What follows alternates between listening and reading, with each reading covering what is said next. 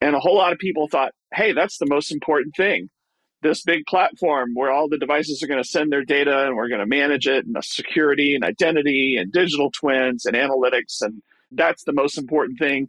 Just bring your devices. It's possible that we were all wrong. What if all along the actually the devices were the most important thing?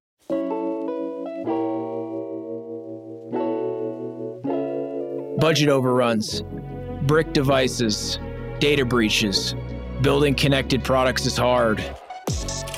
Welcome to Over the Air, sharp, unfiltered conversations with executives about their IoT journeys, the mistakes they made, the lessons they learned, and what they wish they'd known when they started. I'm your host, Ryan Prosser. Welcome back to Over the Air, IoT connected devices and the journey. My name is Ryan Prosser, CEO of Very, and today we are joined by the godfather of IoT, Mr. Rob Tiffany is back, making his third appearance on the show. We've also got co-hosting with me today, Bill Flaherty, Director of Hardware Engineering here at Very. We're going to be talking about 2023 predictions, but first, a little bit of a look backwards. Rob, Bill, before we get started, thanks for being on the show. Hey, thanks for having me, man. It's good to be here. Yeah, thanks for having me, Ryan. Great. So let's jump right into it, guys. We're going to talk about 23 predictions. And uh, at the end of this year, we'll look back and see how we did. Let's look backwards really quickly at 2022, sort of a, a huge year. Rob, I think we started the year with you on the show. So 2022 was kicked off with you. Yeah. A huge one. Okay, so we've got some questions from the audience coming in about looking backwards, uh, 2022 themes. One is chip shortage. Okay, this is, I think, when people look back, they're gonna, this is an unbelievable story. Um, for years, we were hearing about these uh, compressed supply chains. People were really proud of them, lean, lean, lean.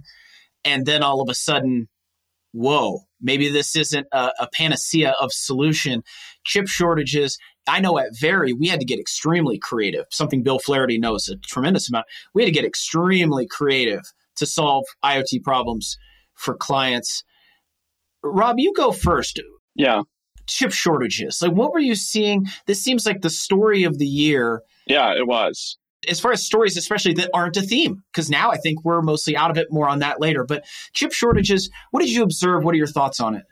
Yeah, you know, um, you were trying to do business as usual in IoT, for instance, and you're accustomed to, if you're doing an IoT project, and you need X number of, of devices, right? And you're accustomed to being able to order those. Maybe it's a three week lead time or whatever it happens to be. And then all of a sudden you start getting this feedback. It's like, uh, no, that's going to be a 53 week lead time, actually. And you're like, what? You know?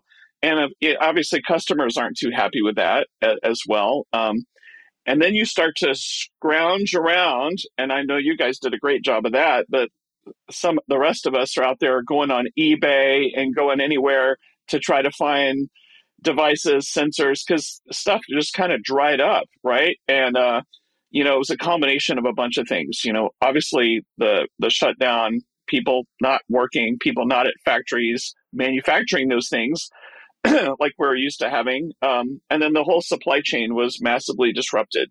Um, you know, we've all been accustomed to this just in time lean manufacturing, also known as the Toyota way, if you go back in time, and um, which has been great. You know, people don't want to carry inventory, and they don't, you know, it, and so in a perfect world, your raw materials are coming in just in time, you're making it just in time, you get it to your distributors, and it goes out to your customers.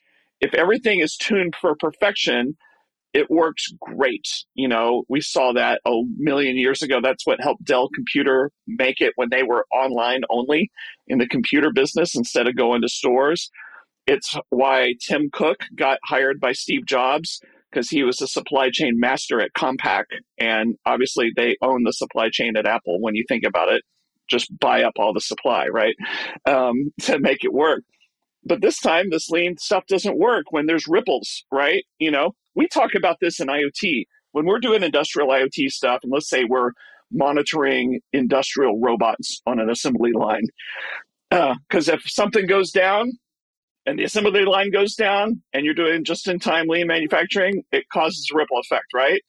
It hits your distributors, it hits your customers, you lose goodwill, you're losing hundreds of thousands of dollars or euros or whatever per hour. It's just a big no bueno. Anyway, we all suffered from that during this lockdown, and struggle is real. Mr. Bill Flaherty, I, I know at Very, we had to, w- this put us in a very tight spot with some clients. They had release deadlines. What are some of the things you observed and and extrapolating that out to what it probably looked like in other companies? I mean, what did this look like for people trying to develop new products in 2022?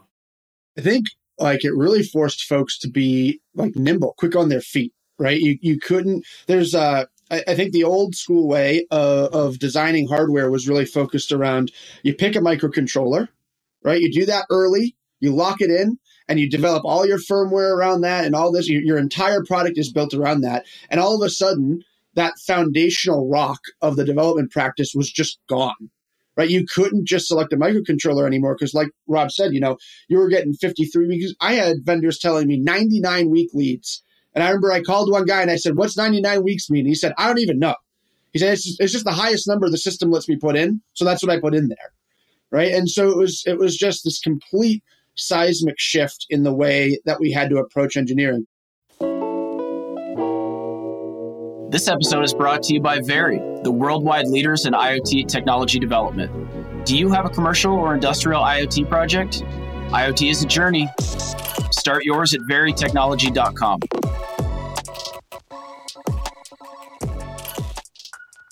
The thing that I maybe looking back can appreciate about what the chip shortage did. And I think honestly, this is going to be probably a, running theme as we talk about 2022, um, is that it forced us all to get creative and innovate and think about new ways to approach these things. Like one of the big things that we did here at Very was start heavily leveraging um, these RTOSes that give you a little bit of an abstraction layer from the hardware, right? Something like Zephyr, where now right? I don't have to necessarily lock myself into a microcontroller because a few lines of code port me over to something new.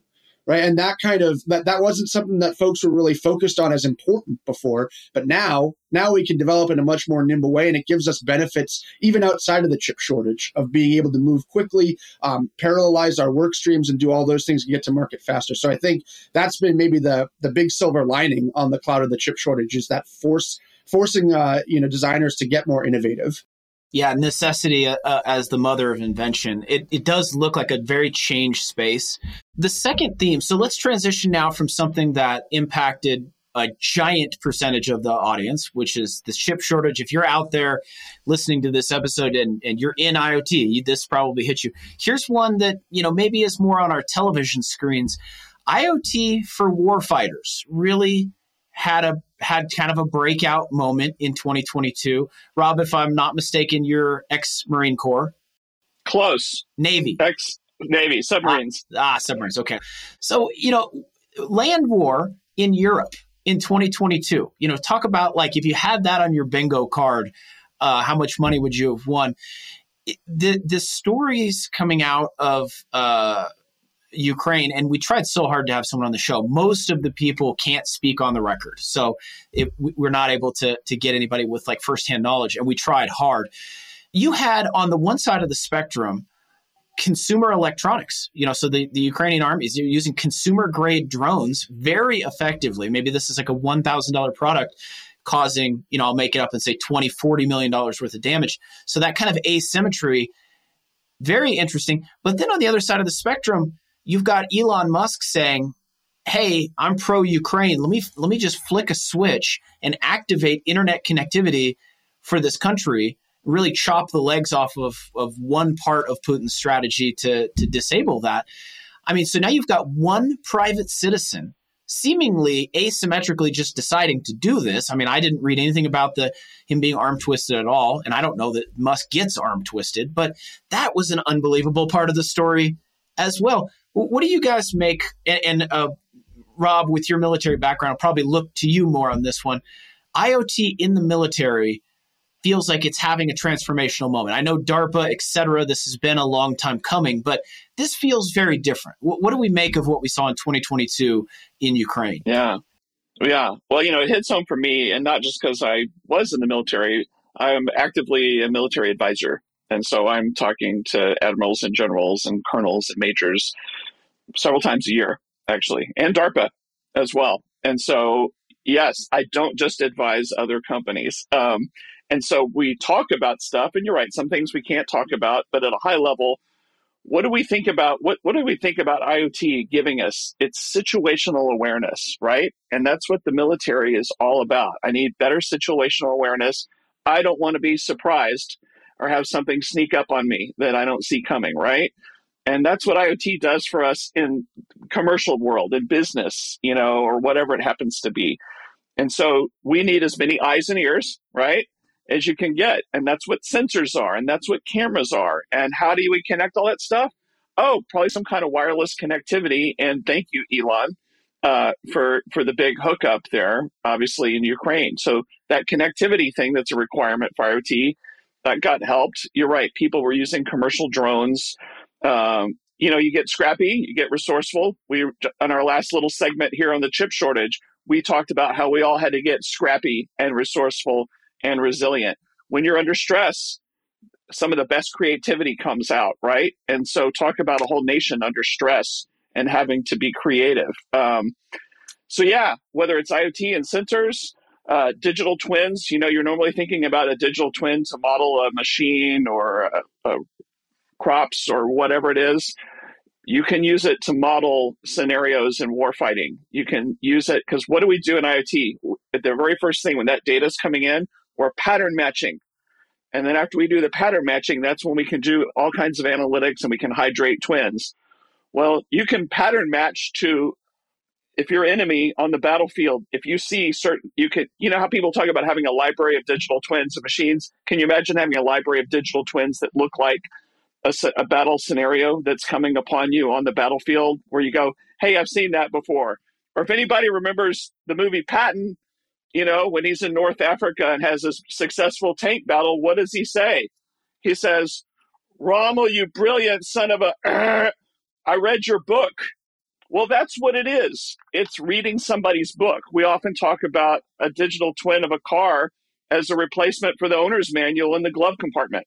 So, absolutely tons of usage for a lot of the stuff that we take for granted every day for the warfighter. Bill, I, I know you know a thing or two about the DoD. Thoughts from your point of view? Yeah, I think uh, you know from from my time spent working with the DoD, one thing that I think is true of a lot of the, the big actors in that space is they focus on the big technologies, the big weapons, the big like the big scary things. It's very easy to get locked into that view. But I think one of the things that IoT has done in general is democratize technology that previously was the domain of only these big players, right? And so the same technology that, like Rob was talking about earlier, instrumenting our robotic assembly line, that same technology is in my house, monitoring my doors and monitoring the temperature and setting my furnace and all that stuff, right? That wasn't the case a decade ago, two decades ago. And so, in that same way, technology that used to be the domain only of these big players now is easily in the hands of folks who are much less enfranchised than they are. Right. I think we're seeing that play out in, in Ukraine, like you said, Ryan, with the commercial drones is a, is a great example. Right. A, a easily controlled aerial delivery vehicle was the domain of only the prime, uh, you know, uh, the prime actors on the world stage until five, ten years ago. Now anybody can buy one with $400 at their local electronics store, right? And that completely changes the way that these things are approached. And so I think that we've seen that play out in a big way in, in Ukraine this year. You know, I mean, Bill, the way you said it is that's how we describe IoT too, isn't it? The technology that we cobbled together to make IoT in the last decade or so used to be the domain of only the wealthiest companies and governments who could buy that advanced multi-million dollar advanced analytics technologies. Now you just go to apache.org and download it for free. Game changer. Exactly. Game changer. Yep, exactly. All right, third topic in no particular order. Um, this one comes to us from from our audience, and and I, you know, Rob, this was something you and I have talked about before. Um, I want to give this young man a little shout out on the air. I'm probably going to butcher his name. Lucas Molinowski wants to know why are we seeing so many major companies shutting down their IoT platforms? I know this is something you and I have strong thoughts on. Rob, yeah. lead us off. Uh, Bill, you, up to you next. Yeah. Well, it hits close to home. So since 2018, I was a, a, VP and head of IoT strategy at Ericsson. Uh, and on this, the team I was on, on the LT for the IoT Accelerator, uh, which is a group in, in Sweden. And that group got uh, carved out, you know, an M&A deal and was carved out and sold off to Aeris Communications. And so you saw that divestiture by Ericsson of a whole group that, that used to be my team. Um, we've seen SAP shutting down their IoT stuff. If you remember SAP Leonardo, things like that, that's sunset actually uh, earlier last year. Google IoT Core probably got the most headlines of being shut down. IBM's IoT, uh, I think they currently call it Watson, but you might remember it being called Bluemix in the past. They're shutting it down. Uh, Bosch IoT device management is going to be sunset in 2024. And so you're seeing a lot of these big platforms, right? And, and some are apples and oranges. Obviously, IoT Accelerator is more of a connection management thing for, for cellular, right? Um, and, it, and it's not necessarily going away, it's just going to somebody else. Uh, these other things, though, maybe, maybe we got it wrong. I mean, I was uh, helping architect Azure IoT, you know, a big global platform, and got to design Lumada at Hitachi. And a whole lot of people thought, hey, that's the most important thing this big platform where all the devices are going to send their data and we're going to manage it and security and identity and digital twins and analytics and dashboards and outcomes and that's the most important thing. Just bring your devices. And so everybody dove in thinking that's the most important thing. It's possible that we were all wrong. What if all along the actually the devices were the most important thing and the super narrow use case with the burning problem that the customer has, I think that's the actual problem. And so when people built horizontal platforms saying, hey, check out my Swiss Army knife, it'll solve any problem for any use case. Well, you know what that does in a sales call? It paralyzes customers. And you know, another way to paralyze customers is go tell regular folks who are trying to get their job done, oh, we're going to need some IoT. And we just added some AI onto that. How's that sound? And they're like, I don't even know what you're talking about. Is that like robots from the future? So advice i often you know i advise lots of startups and lots of iot companies. And what do i say? I'm like a broken record. It's like stop being horizontal. Stop trying to save the world in every way possible. Look at your leadership team. Is there something one of you guys did before you came here? Like you're an expert at some vertical some super important use case. Go solve that problem and then double down on that problem and drill in. And if that means you're all about railroads or water quality management or agriculture or whatever, drill in. Then it helps you sell because you know exactly who you're selling to every time. You know how to market better, uh, and you know, and then you get really good at what you're doing. So uh, I I think this is an indictment of the hey, we got a, a Swiss Army knife that can do everything for everybody. Focus, baby. I love it. Product market fit making an appearance on this episode. Just when you think maybe we'll have an episode where we don't obsess about product market fit. we found a way. Yeah, you found a way. It's the most important thing. It is the most important thing. It is the location, location, location of the technology and business world. Mr. Bill Flaherty, what's your take? I mean, I, I would echo, I think, a lot of what Rob said. Rob, I think I'll even steal uh, a quote that I think I read that you wrote, which is like, I'll paraphrase here like, IoT is not an industry, right? IoT is a collection of technologies that get applied into different industries. And I think these big platforms treated IoT as an industry, right? And it's, it, it what you said, paints way too broad a brush. And I think what the the thing that makes me really hopeful, especially moving into 23, you know, seeing some of these services shut down, is I think it's going to make the space in the market for these more boutique applications that can really drive value into specific verticals, right? Find that product market fit and rather than driving a little bit of value into all of them, it can drive a lot of value into one.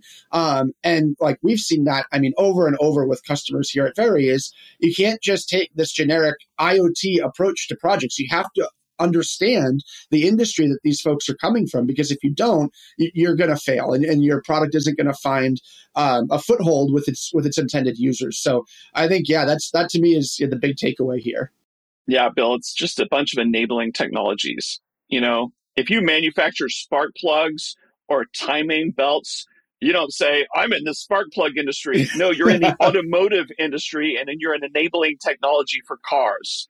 Don't overthink it and don't blow yourself up, but like you're all that. You're just a little piece in a bigger actual industry. All right. Now, as promised, and by the way, we are way over time. I love it. This could be a long episode, and that's just the way it goes. This is a predictions episode. So let's talk about some predictions that are going to make us look, you know, probably incredibly stupid when we revisit them in December.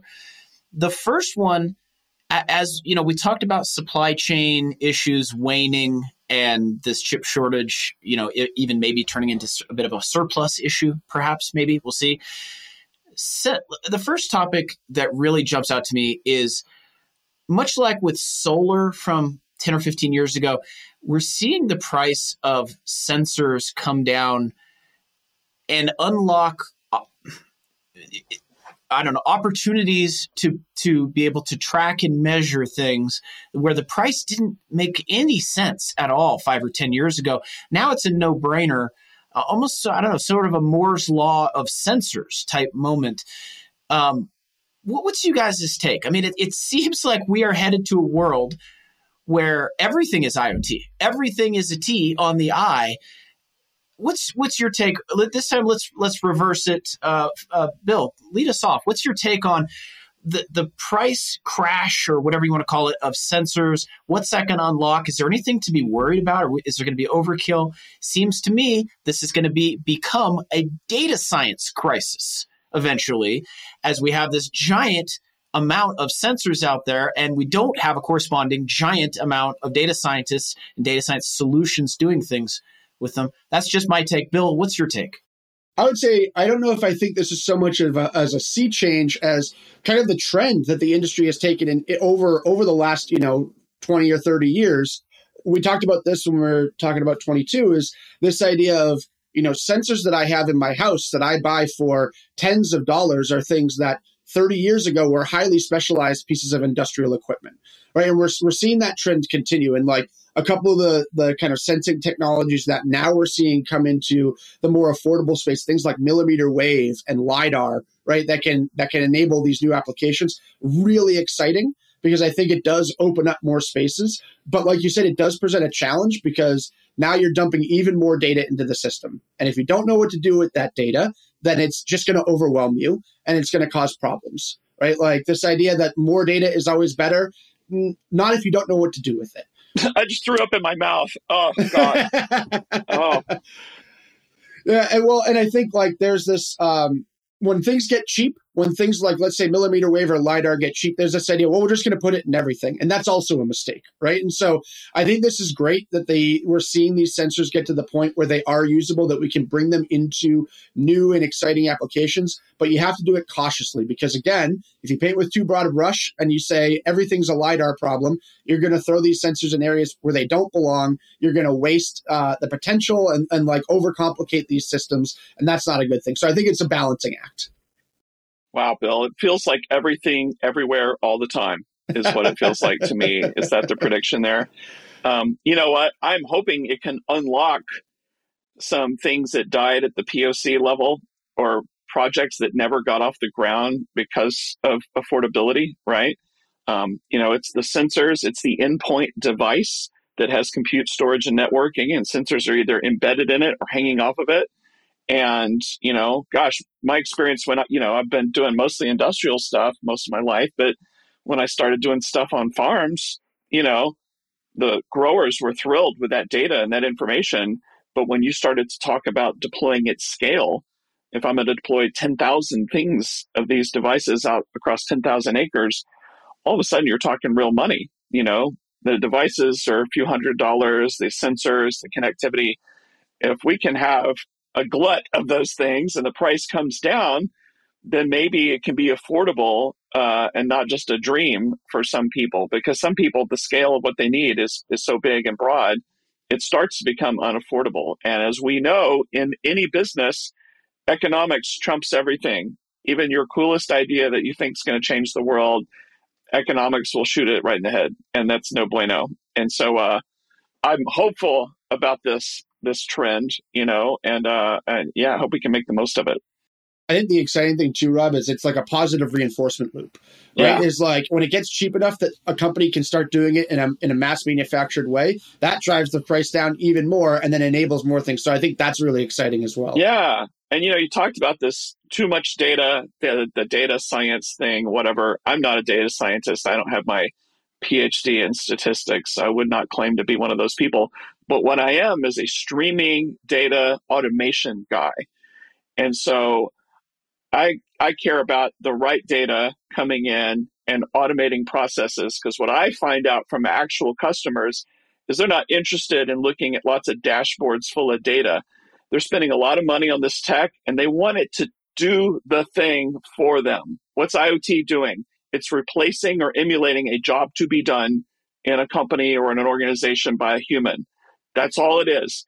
And it turns out they want automation. And so when you can do streaming data, hit certain KPIs, you see it this way, do this action, that's what folks want. You know, a, a guy, you know, they're in Ryan's hometown of Bozeman. You know, I was at a startup pitch in December, and one of the VCs I'm sitting next to made some kind of comment. We were talking about mapping and IoT, and he'd been an investor in mapping stuff. He goes, Hey, customers aren't interested in looking at maps they want turn by turn directions. And I'm like, that's exactly right.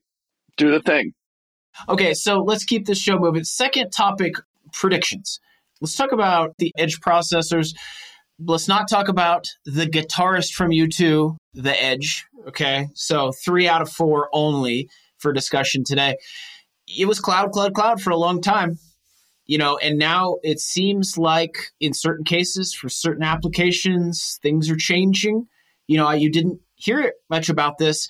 It, it feels like this again more Moore's law kind of making an appearance here. So things are now technically possible that weren't five years ago. But also, I think people are starting to think about security in a different way than they were before. Let, us start with uh, with Mr. Bill Flaherty once again. Bill, what's your take on this?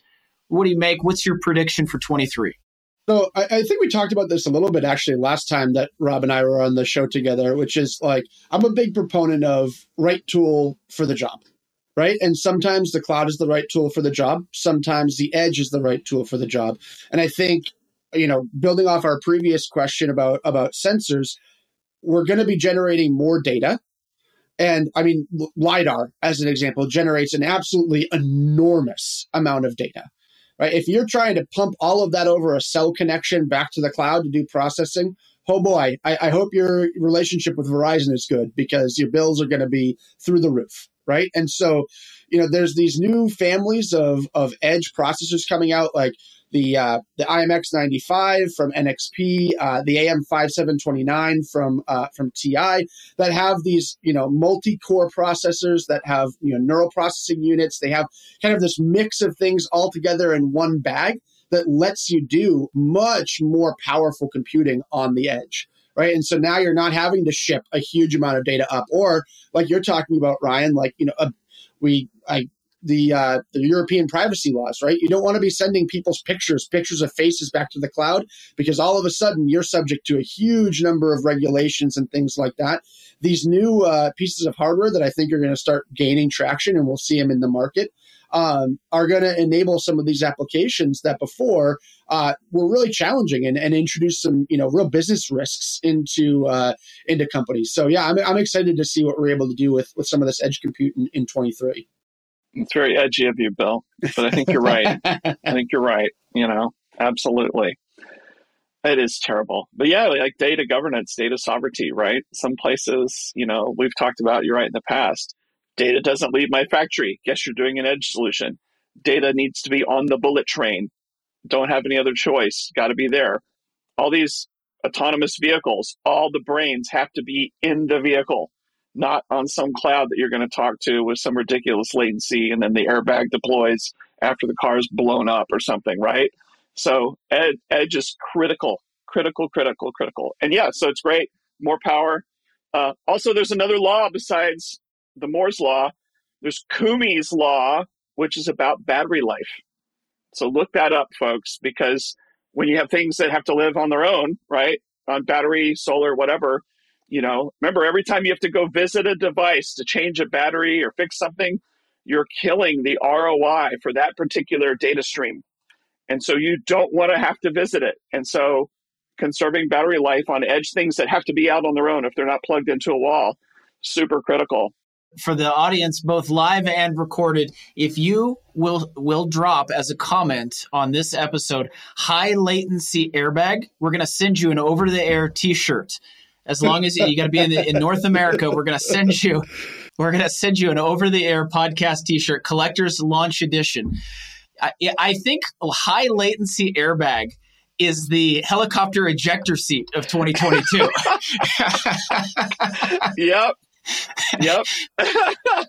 All right, we're having too much fun. Let's go to our third topic here. Okay, so uh, for the recorded audience hearing this, we're recording this today, January uh, in 2023. Um, it is already almost a cliche to say this. Chat GPT 3, I am required to say on the air at least once per episode as we sit here. If you don't say it, you are totally irrelevant. Everyone's talking about it. But it feels like the story here really is AI is here. You know, the rise of the machines has begun. We are in full swing now. And as opposed to some of these other flash in the pan uh, moments, Scott Galloway, a, a, thinker that I really respect, professor out of NYU, has a great uh, newsletter, by the way. Um, if you just type in Professor Galloway, you'll find it. I read it every week. But he was talking a few weeks ago about the amount of research papers and mentions in the press that a thing has graphed over time really gives you a sense of are we looking at a flash in the pan where a thing spikes quickly because everybody talks about a thing they don't understand? Or is this a thing that really ramped in a healthy way? Ai you know his thesis and it seems to be borne out AI is really ramping in a healthy way. We've been building up to this moment for two decades. There's a lot of research behind it, there's a lot of technology behind it. People have been doing serious things, but it's a little bit scary. I mean, real talk, right? Rob, I, I know that you uh, share some of my views on this. AI generally, let's not get too hung up on GPT 3. That's by the- Oh, let's get hung up on it. Okay, fine. Let's get, totally hung get hung up on it. Go you know? broad, go deep. Rob Tiffany, what do you think? Go it can't be a flash in the pan because this has been so the organization is called OpenAI. The person who runs it is a guy named Sam Altman, right? And you may know him from Y Combinator as well. Okay. They've been working on this stuff for years. And so what's this GPT thing? It's GPT 3 is the version that they're on that's powering this behind. They are working on GPT 4, which might come out later this year part of this is how many different data dimensions, points of data that it can go through its machine learning and, and crunch on all that stuff on all the data on the planet, right? And so GPT-4 is going to be even more insane. So an outward view to consumers of the work they've been doing for years. And, you know, I know Elon was an early investor in that stuff, and then he freaked out and said, "Oh my God, no, this is going to kill us." Um, you, the first thing that came out uh, in last year was DALL-E 2, and that's both of these things come from OpenAI. You'll get them from the same website, and that's where you can tell it, give me make, make me a picture of a raccoon wearing a sombrero playing a guitar, you know, in a pool, and it will do it for you. And then you saw apps come out, and a popular one on the iPhone and Android was Lensa AI, and you started seeing all your friends coming up with these pictures of themselves looking like superheroes or astronauts or fantasy whatever and you uploaded like 10 selfies and it crunched on it and gave you all these cool things and you look a whole lot better than you actually do. The second thing that came out was chat gpt where you could ask questions you could give it prompts and it could blow you away with the stuff. And so i remember the very first week that came out and i signed up and it blew me away and and there's some controversy here my wife is a school teacher and we were sitting there together and we started doing stuff. And it's not just asking questions on math. It could be like writing a paper or all kinds of stuff. And she was horrified. And she's like oh my god the kids are going to be cheating like crazy using this stuff. They're going to plagiarize. They're going to have you know i need to write a five page paper. No problem. Chat GPT crank it out right and then you started and so i remember making comments like that online and other people made comments or you saw reports of different school districts saying they're banning chat gpt but then i saw tech people we know saying oh you're stupid. You're so short-sighted. We should encourage that. It's just another tool for kids like the calculator or whatever. And that's kind of going back and forth. Um, i don't know if the horses are out of the barn. You might be able to prevent kids with a computer in the school going to that site but obviously they could do it at home. I know there's some guy out there who's been writing something, some code that can detect if it's written by Chat GPT or not. My wife says I'll be able to know because I see how my kids normally write already, their kind of tone, their theme. And if it looks too good or looks like it came from some otherworldly machine, I'll know they're faking it. But there's lots of checked out people who won't know any better um, and I know there's people writing books right now. I'm not going to say any names who might be using Chat GPT to write whole chapters for them. I don't know. It could happen. So anyway, that's all I got. I mean, we're seeing original lines of code being written to solve you problem. I mean, this is getting very interesting. Uh, Bill, before we turn it over to you, I'll just uh, two interesting notes, I guess. As we sit here in this moment, January 26th, 2023, ChatGPT is not available. Their servers have in this moment crashed and they're saying come please try back later i mean so it, this is exploding in terms of at least initial popularity and it does appear to be the death of the college essay you know and other things like that because it's um, our producer you know reese who is always in the background of every one of these episodes you know likes to is a songwriter he likes to he has a book that he's been writing and he says that it wrote both the best verse to his song that he's ever written and the best chapter to his book, which it, you know, the, the, these are, and I've seen some of the things it's put out. So, it, I mean, it's just an unbelievable, but still narrow application of um, what seems to be coming. Bill, what's your take? So, I think my my overall reaction to a lot of the I guess media attention and reactions that you're seeing to Chat GPT, to DALL-E, because like we've been talking a lot about Chat GPT, but uh, there's been huge controversy in the art world around DALL-E too, right? And if AI generated artwork should be allowed or whatever. I see all of this, and to me, it's very reminiscent of oh, the television is going to ruin our society. Oh, the computer, no one's ever going to do any work anymore. Oh, the horseless carriage is going to completely ruin the way that our like these are there's always a backlash against an advancement in technology. And almost always the most dire predictions are tempered by something else that we've talked about multiple times here, which is innovation, right? Somebody comes along that finds a way to either uh, temper the bad parts of the thing that we're developing, like Rob was saying, somebody writing a piece of code that can detect an AI generated text, right, and, and alert you, or it's finding new methods of teaching that maybe don't allow you to use chat gpt to figure out what's going on right? Like demonstrating your knowledge in a practical setting in the real world or something right? There's these different ways that human beings are infinitely creative and when these new tools come along they become exactly that new tools that we use um, i think the thing that worries me more about these ai generations is that um, and, and this has gotten maybe a little bit of media attention but not as much as i would like is they are limited by the data sets upon which they are trained right? Like if you go to DALL-E 2 and you tell it, show me a picture of a Silicon Valley founder, which I did when it first came out. Do you know what it's going to show you? A picture of a white guy, right? Because that's the data set that it has. That's what it knows. It doesn't understand diversity unless it's fed diversity. It doesn't understand the wider range of human ideas and creativity unless it's fed that information. And that can be dangerous. Is if we use these tools without understanding their limitations, then we can get ourselves into a spot where, you know, we're very much tunnel visioning ourselves around this single set of ideas that this model was trained with. Well said. As Dirty Harry once said, a man's got to know his limitations, you know? And so, uh, yeah, no, I get what you're saying. And, you know, there's lots of people, though, they, they get everything you said. We come up with new innovations and we think it's going to be the end of the world. And then we do something better and it's always good. But there's some people that say technology and stuff is now advancing at such a hyper scale rate that people won't be able to keep up. You know, how we say, oh, we're going to free that person up to work on higher level problems when we replace their utility, right? Um, well, all of a sudden, Chat GPT is the one that can work on higher level problems, right?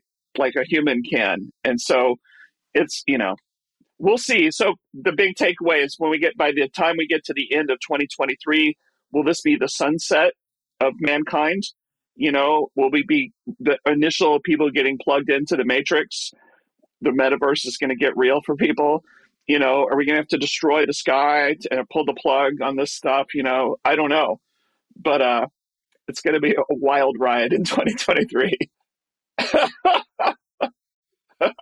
it does feel like the acceleration is now much faster than people are comfortable with the average person you know and and it used to be it, it felt to me at least that the acceleration was something that 90% of people are comfortable with you know 10% was saying ah the horseless carriage uh, hell with this thing but most people were like man the automobile that's pretty cool that unlocks a lot of value for me it feels you know, maybe this will be, you know, the next time we do this predictions episode, this will be one of them. At what point are we going to get to the point where people say, no, the acceleration of technology is too fast. It is now faster. If at one time it was faster than 10% we're comfortable with, what, what does it look like when that acceleration is faster than 90% of people are comfortable with? You know, and what is, what is government's role in that? What does it look like for government to stifle innovation as a feature, not a bug. You know, of course, a lot of people say, government, get out of the way, whatever. And I get that. What does it look like when we're actively asking them to? So I, I wonder if that's going to be uh, somewhere in our 2024 predictions episode. Is it time to start having a conversation about what is a level of innovation, a, a, a, let's call it an acceleration rate, that 50% are comfortable with, or, or some bigger percentage because it does feel like we're getting to that 90% uncomfortable place. And that feels scary to me. I don't know. So, yeah. I was just going to say, I think an interesting corollary to that is genetics research, right? I think 20, uh, 15 years ago, we went through almost the, a very similar moment with genetics where all of a sudden cloning a person became a thing that was a reality that we could potentially realize in the near future.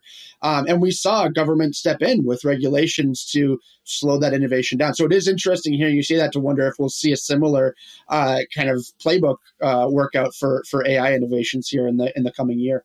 Mm-hmm. And what that would do, you know, if one country is more comfortable with a higher rate of acceleration than another country, you know, technology without borders becomes technology with borders. I, I, don't see how that would work. So much to discuss in our end of year predictions episode when we get back into Is Humanity Over by Rob Tiffany.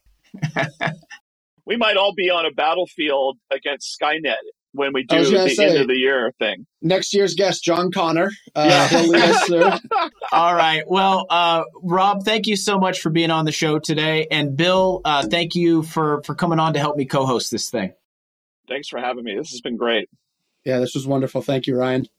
All right, folks, and thank you guys for joining us. Join us next year as we do another things you can expect to see in IoT podcast episode. Until then, next week we're going to return to regularly scheduled programming where we talk about things that went wrong on a journey that went right. See you guys out there. Over the Air is brought to you by Very. To find out more about us, head over to verytechnology.com. And to ensure you never miss an episode, don't forget to subscribe in Apple Podcasts, Google Podcasts, Spotify, or wherever great podcasts are found. And as always, five star reviews are greatly appreciated.